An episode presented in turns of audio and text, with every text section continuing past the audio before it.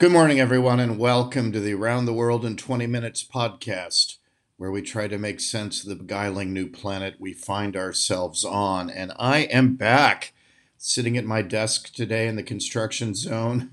I apologize if there's noise, and I hope we don't have to start this over the wonders of live radio. Uh, but I wanted to get back to work. I'm sitting at the desk. The cats are overjoyed to see me. It's always nice to get a nice response when you head home. Uh, Sarah and I had a lovely evening last night here in Milan. We went out to a, uh, a quartet that was playing the music of Ennio Morricone.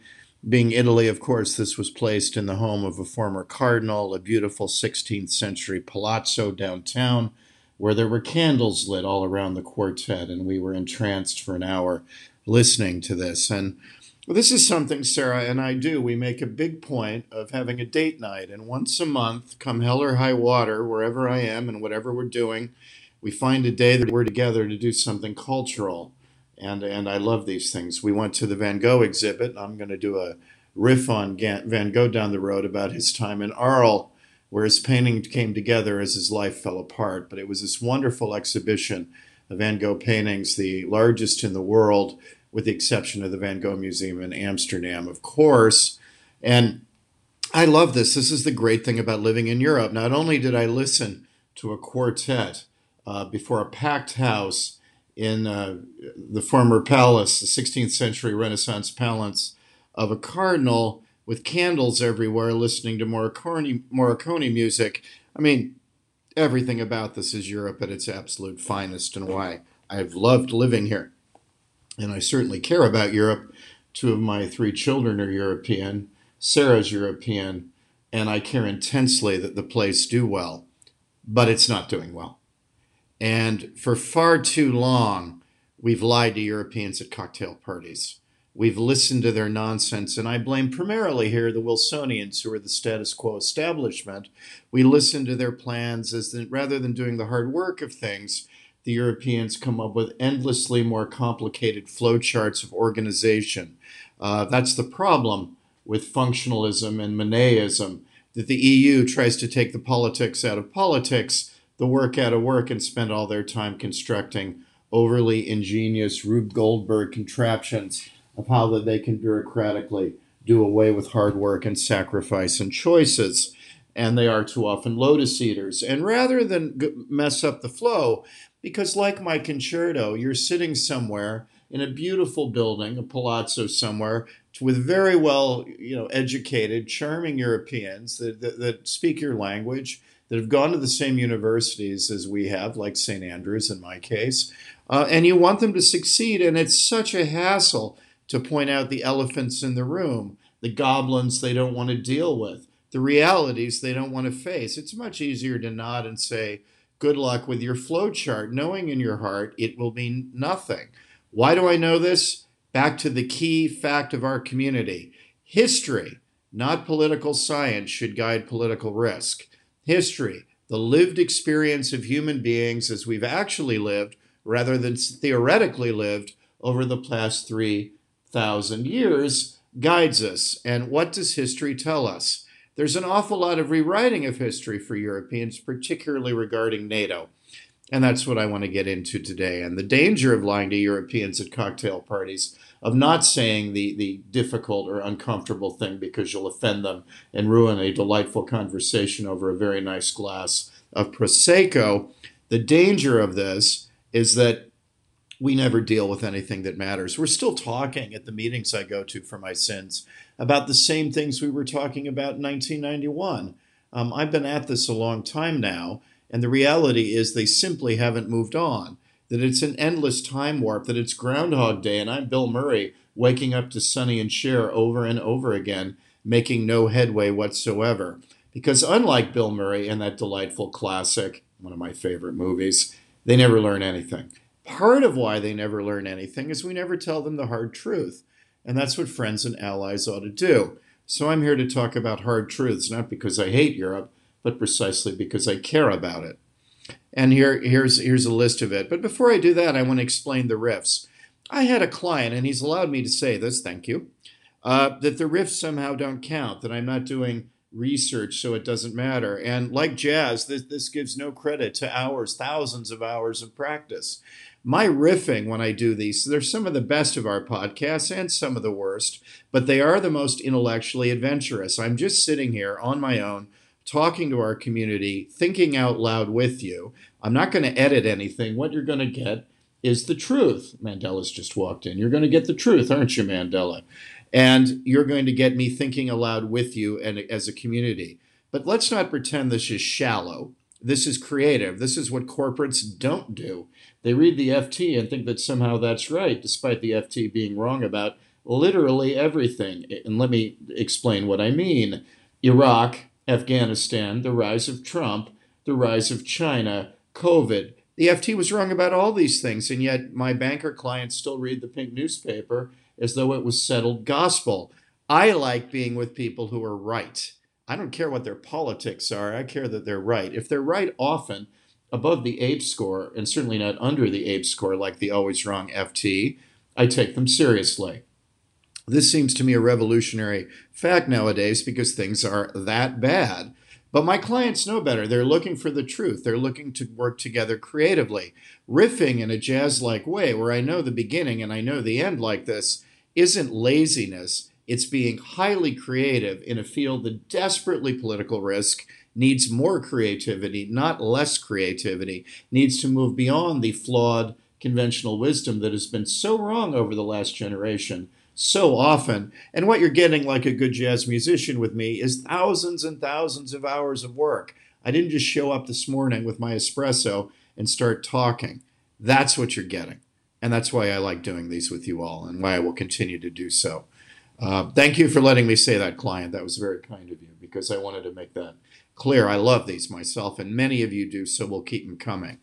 And so here's the riff. Here's what I would say to a European at a cocktail party. And I admit I'm far better about this than most of my colleagues, either of whom have drunk the Kool Aid Wilsonian. So, again, uh, when Jimmy Carter won the Nobel Prize, I remember saying, Great, a bunch of European social democrats just gave an American social democrat a prize.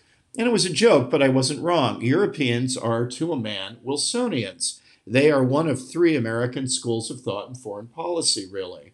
Uh, frankly, all of them tend to be Wilsonian. It's quite striking. Not a lot of realists going around, and not a lot of neoconservatives going around. So of course, they favor American Wilsonians, European Wilsonians. They see the world the same way. They believe in the international order. They believe in international law trumping national interests. They believe in supranationalism. They believe interdependence means you have to solve problems at a supranational level. They don't much believe in sovereignty. They don't much believe in hard power. They think economics will take care of everything. And guess what? They have been proven fatally wrong. But it's unsurprising a bunch of American Wilsonians at a cocktail party, and let me tell you, Europeans self select. It's like something out of the 1950s when forward thinking liberals in the Eastern establishment would say, I have this black friend or I have this Jewish friend, pretending that there wasn't mass discrimination going on against both groups. The number of people who say, Here's John, our circus animal, he's my one realist friend. He won't bite you. In fact, he knows which fork to use we assume because of St. Andrews. There is a huge cultural self selection going on. And so as a result, Europeans are very badly guided. They don't get to meet realists. They don't get to meet neoconservatives much, though more than they should at the Munich conference, where Mr. Ferguson was spreading his nonsense about a third world war, entirely wrong about everything and telling them exactly what they shouldn't hear. But in general, I don't know, 75% of the people they meet at least are Wilsonians. So there's a mind meld and a groupthink, but they're prisoners of the Four Seasons Hotel. They're all stuck in the same hotel with the same education saying the same thing, and they can't figure out why they're wrong over and over again about Afghanistan, Iraq, the rise of Trump, the rise of China, COVID, etc. They and I left out the financial crisis, that too.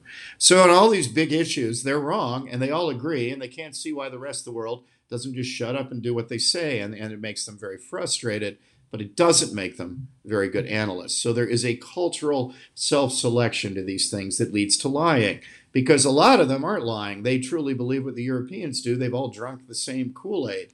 The rest of us, though, often are lying. We know better. Even even kind of hard hardcore Wilsonians, we roll our eyes. The Europeans say a number of things to talk away their declining power status. Here's what's not mentioned at the cocktail parties, and I'm just going to lay out a couple things in the next 15 minutes. But these are fundamental facts of power and why Europe is now the least of the great powers. And I don't say that with any joy because they're a natural ally for the United States, but relatively, they're sliding down the table.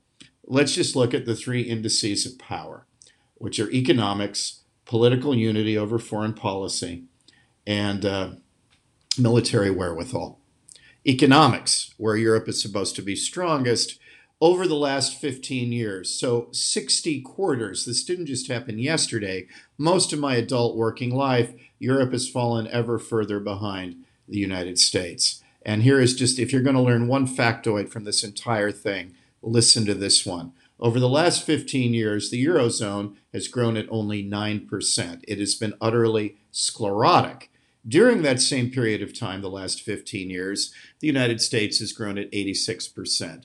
So over the last 15 years, the numbers are US 86% growth, Europe 9% growth. Europe has flatlined, and America has gone from strength to strength. The main reason for this is the high tech boom, almost all American. American inspired, the American companies, some of which are the size now of serious European economies. What am I talking about? Alphabet, Meta, uh, the usual Apple, uh, these companies, Amazon, are all American. The Europeans have nothing like it. They have not ridden the wave of innovation to the next cycle. They're still stuck. Germany is a great example where I just was. High end manufacturing. But the European economic model, Tato's just come hearing my voice, the European economic model is no good at all because the German model is no good at all because it's based on a flawed system. Cheap Russian gas to make high end products to then sell to China. Well, they're huge, they're two huge political risks. There's no longer any cheap Russian gas, and nor will there be. And the Europeans, instead, under Mrs. Merkel, the most overrated statesperson I've ever met, making Barack Obama look worthy. This is a woman who basically said, We can handle the Russians, and we're going to go more in hock to them. We're addicted to Russian gas and oil, and we're going to become more addicted and everyone cheered her as though she was some kind of genius, these very Europeans at cocktail parties, of course, all of whom loved her, loved her Wilsonian view, and thought that they could kick the can on history. But history, in the end, bites back. And it turns out being in hock to the Russians is the end of your economic model. That woman had to have rocks thrown at her, as Neville Chamberlain did by little children after Winston Churchill came to power. He actually had to send a guard to protect him. That should be history's verdict. She is responsible for what came after. She's the Stanley Baldwin of Germany. So the economic engine of Europe is Germany. The model is broken. They don't get cheap Russian gas, and it is highly problematic given what's happening with the Cold War between the United States and China, that she's that Germany's easily going to be able to export with abandon to China moving ahead. Uh, and so the whole model is broken, and we see that the German numbers. It's now the sick man of Europe um, in terms of economic wherewithal. Well, this is a problem when the motor of, of Europe is now the sick man of Europe. And so this is another issue. So I have 60 quarters on my side. And what do we have in Europe's side? Nothing, where it's flatlined while America's boomed and the tech boom has taken off. And at the same time, Germany, certainly the economic motor of the continent, is going nowhere fast. And everyone who's been to Europe knows the problems economic sclerosis, work shyness. As Christopher Hitchens rightly put it, it's considered a human right violation if you even bring up the fact that work and productivity must be tied to benefits. That's somehow a barbaric thing to say. So philosophically, they're nowhere. They want six week holidays, but they're not prepared to work and innovate. These holidays in the European safety net came about in the 50s and 60s when Europe was booming, when it was the most productive area in the world but they're not now about to give up their benefits now that they're one of the least productive areas in the world. And in fact, they are now seen as a human right. So this is a this is a continent in late stage economic decadence. There doesn't seem to be anything on the horizon that's going to change the trajectory of 86% US growth, 9% European growth. So, and even Americans, lefty Americans who used to say we should be more like Europe, You don't hear Bernie Sanders and Elizabeth Warren saying that anymore. Why?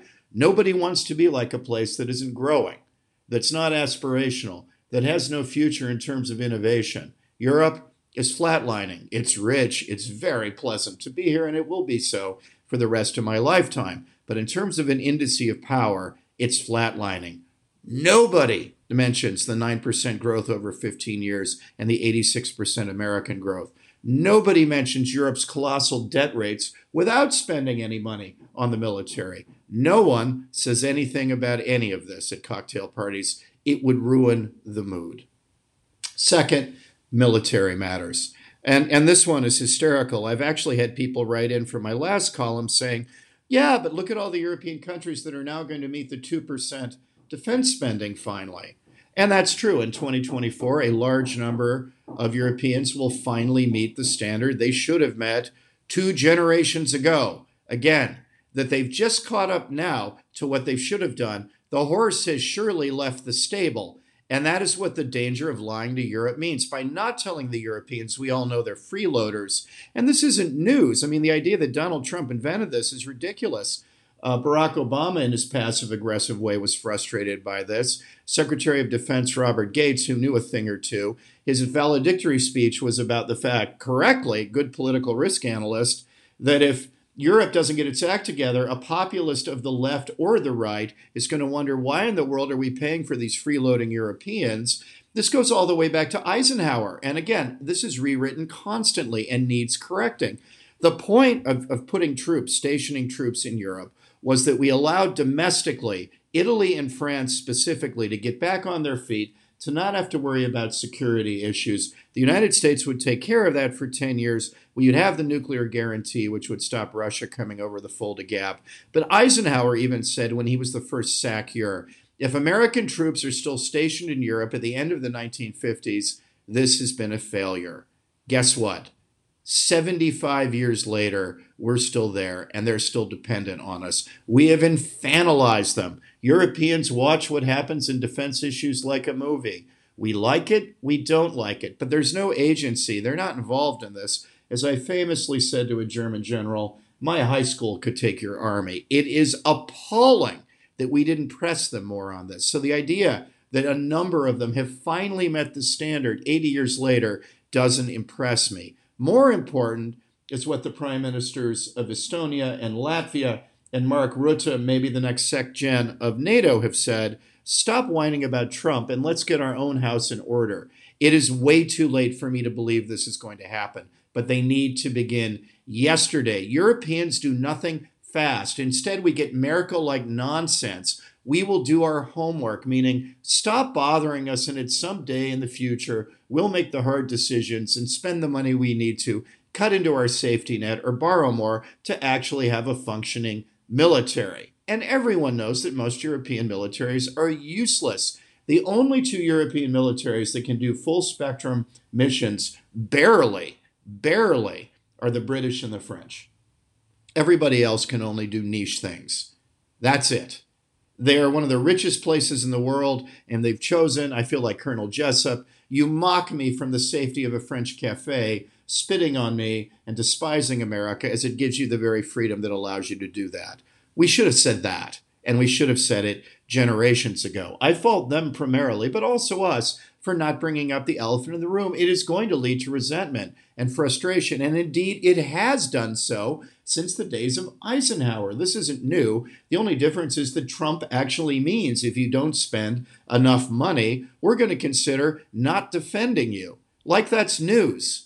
Alliances in the end are not Wilsonian, they are realists, they are based on interests. And only if American interests are served by having a viable NATO on its border where Europe contributes does this work. I don't want to hear the French nonsense about, oh, you're, if we did all that, you then wouldn't take us seriously. I'll make you a deal. Let's say you become capable as a continent.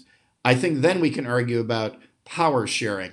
First, do burden sharing. It's a way to do nothing, like so many European arguments are. They're reductionist, negationist. Do nothing as though we wouldn't give you more of a say. The only way geostrategically NATO is going to work is if NATO in Europe takes care of its own near abroad, meaning specifically North Africa and the immigration problems, the fermenting Balkans, and even to an extent, Vladimir Putin in Russia. These are second order interests for the United States. We'll be involved. Of course, we should be involved. We're not going away, but Europe must take the lead with American involvement while we pivot to Asia, actually do what Obama said, and pivot to Asia and the Indo Pacific, where all the much of the world's future risk and much of the world's future economic reward are. That's where American interests are involved and where we need to work with allies out there to deal with Chinese adventurism. That's the overwhelmingly most important issue to deal with. But instead of that,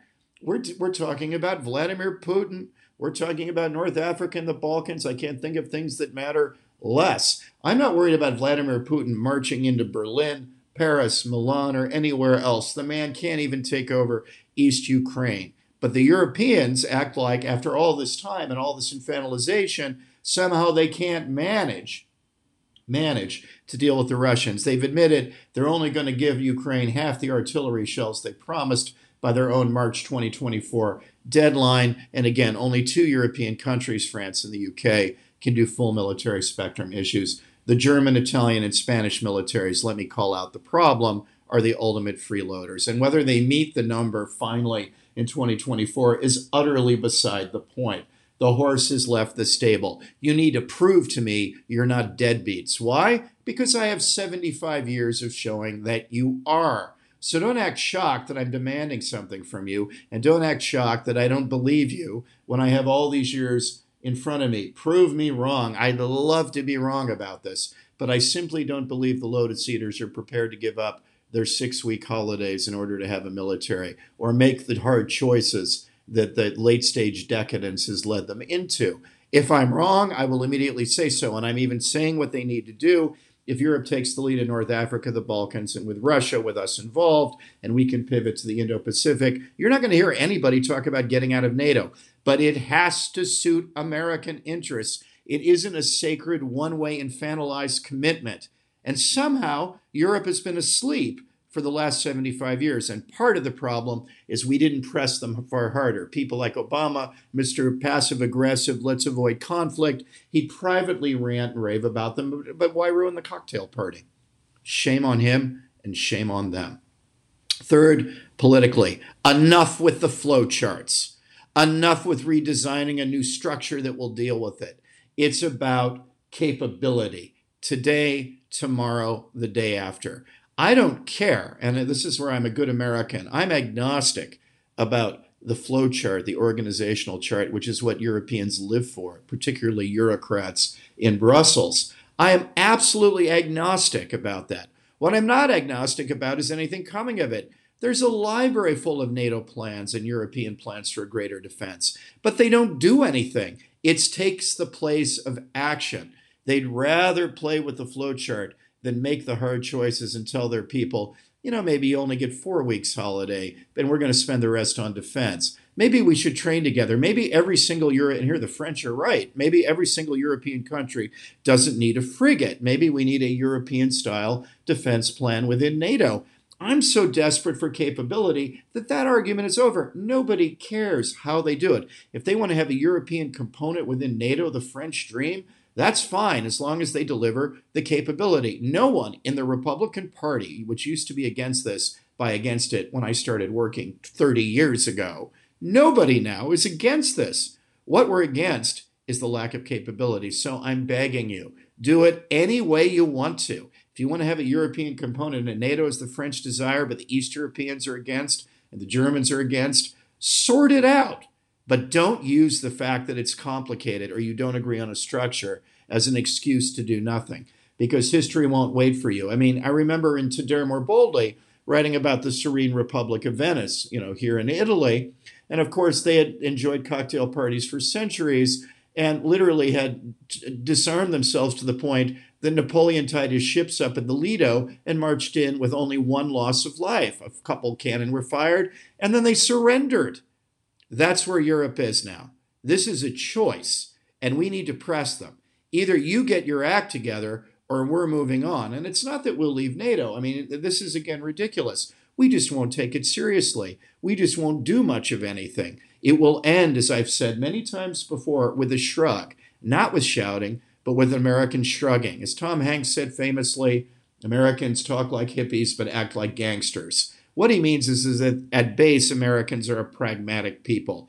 And that is now coming on. The United States has its own problems to solve, which Europeans don't know anything about. When I mentioned the opioid crisis, which has killed 120,000 Americans, Europeans are curious. They've never heard of it because they only talk to East and West Coast Wilsonians who know nothing about what's going on in the center of the country and how the opioid crisis has ravaged the country. The Sacklers ought to be in prison, all of them.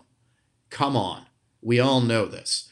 More people die per year from the opioid crisis than died in Vietnam, almost double. And no European knows about this. We have a $34 trillion deficit. We have an education system in utter ruins. We have crumbling roads as opposed to here in beautiful Italy. We don't have a train system.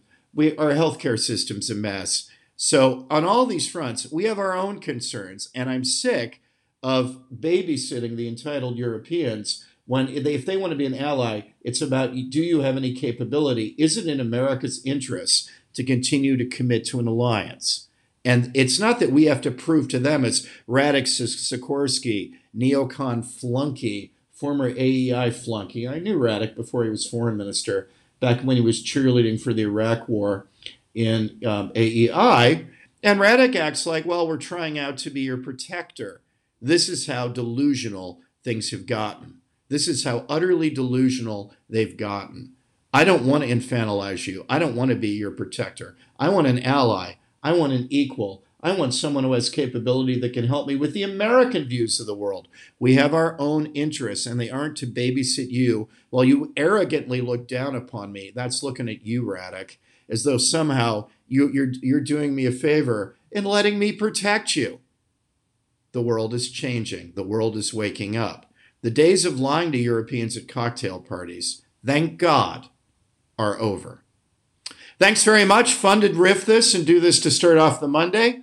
Um, the book's going great. I'll talk to you more about the events as they as they line up please do buy the book today, The Last Best Hope, A History of American Realism, which ahead of the fact laid out the problems that NATO was going to run into over lying to Europeans at cocktail parties. Again, we were ahead of the curve. Judge us by our record, over 80% the best call record in the business. And you can see that we said that in the book in black and white. Please do buy. It's going great. It's on Amazon everywhere. Please do subscribe. So many of you have um, to our week. And I love doing these. I managed even to do them again on my lap, and I'm sorry for the sound quality, but I managed to do them on my lap in Germany. We're now back to the desk. But around the world in 20 minutes, the contest 2024, the Patrick Henry podcast, and the culture section, where we're looking in to the magic of Robert Altman, the great director. We started with McCabe and Mrs. Miller, the greatest any Western ever told. We're going to move on to an interesting failure uh, I think, of Altman's The Long Goodbye, where he takes Raymond Chandler, a guy we've already talked about in the authors section, and um, puts it to film. A very interesting failure with Elliott Gould that we'll talk about this week. If you like any and all of this stuff for the price of just an espresso, $70 a year, we're going to keep me going and keep us going as a community. Thanks ever so much. Great to be home. And I will be talking soon about our very exciting and important trip to New York uh, where we do the salon dinner for the Koch Foundation, and then down south to speak to the Speaker of the House and his people. You heard me right, uh, and very high level House Foreign Affairs folks about the last best hope as we try to make our book history. Please join us, and I'll take you along for the ride that week. I'm going to do very short podcasts about our entire week. John and I are going to be there, and Sarah's joining us in New York. So, in JFK like fashion, Bobby and Jackie will be there with me. Can't wait and can't wait to take you with us. Take care.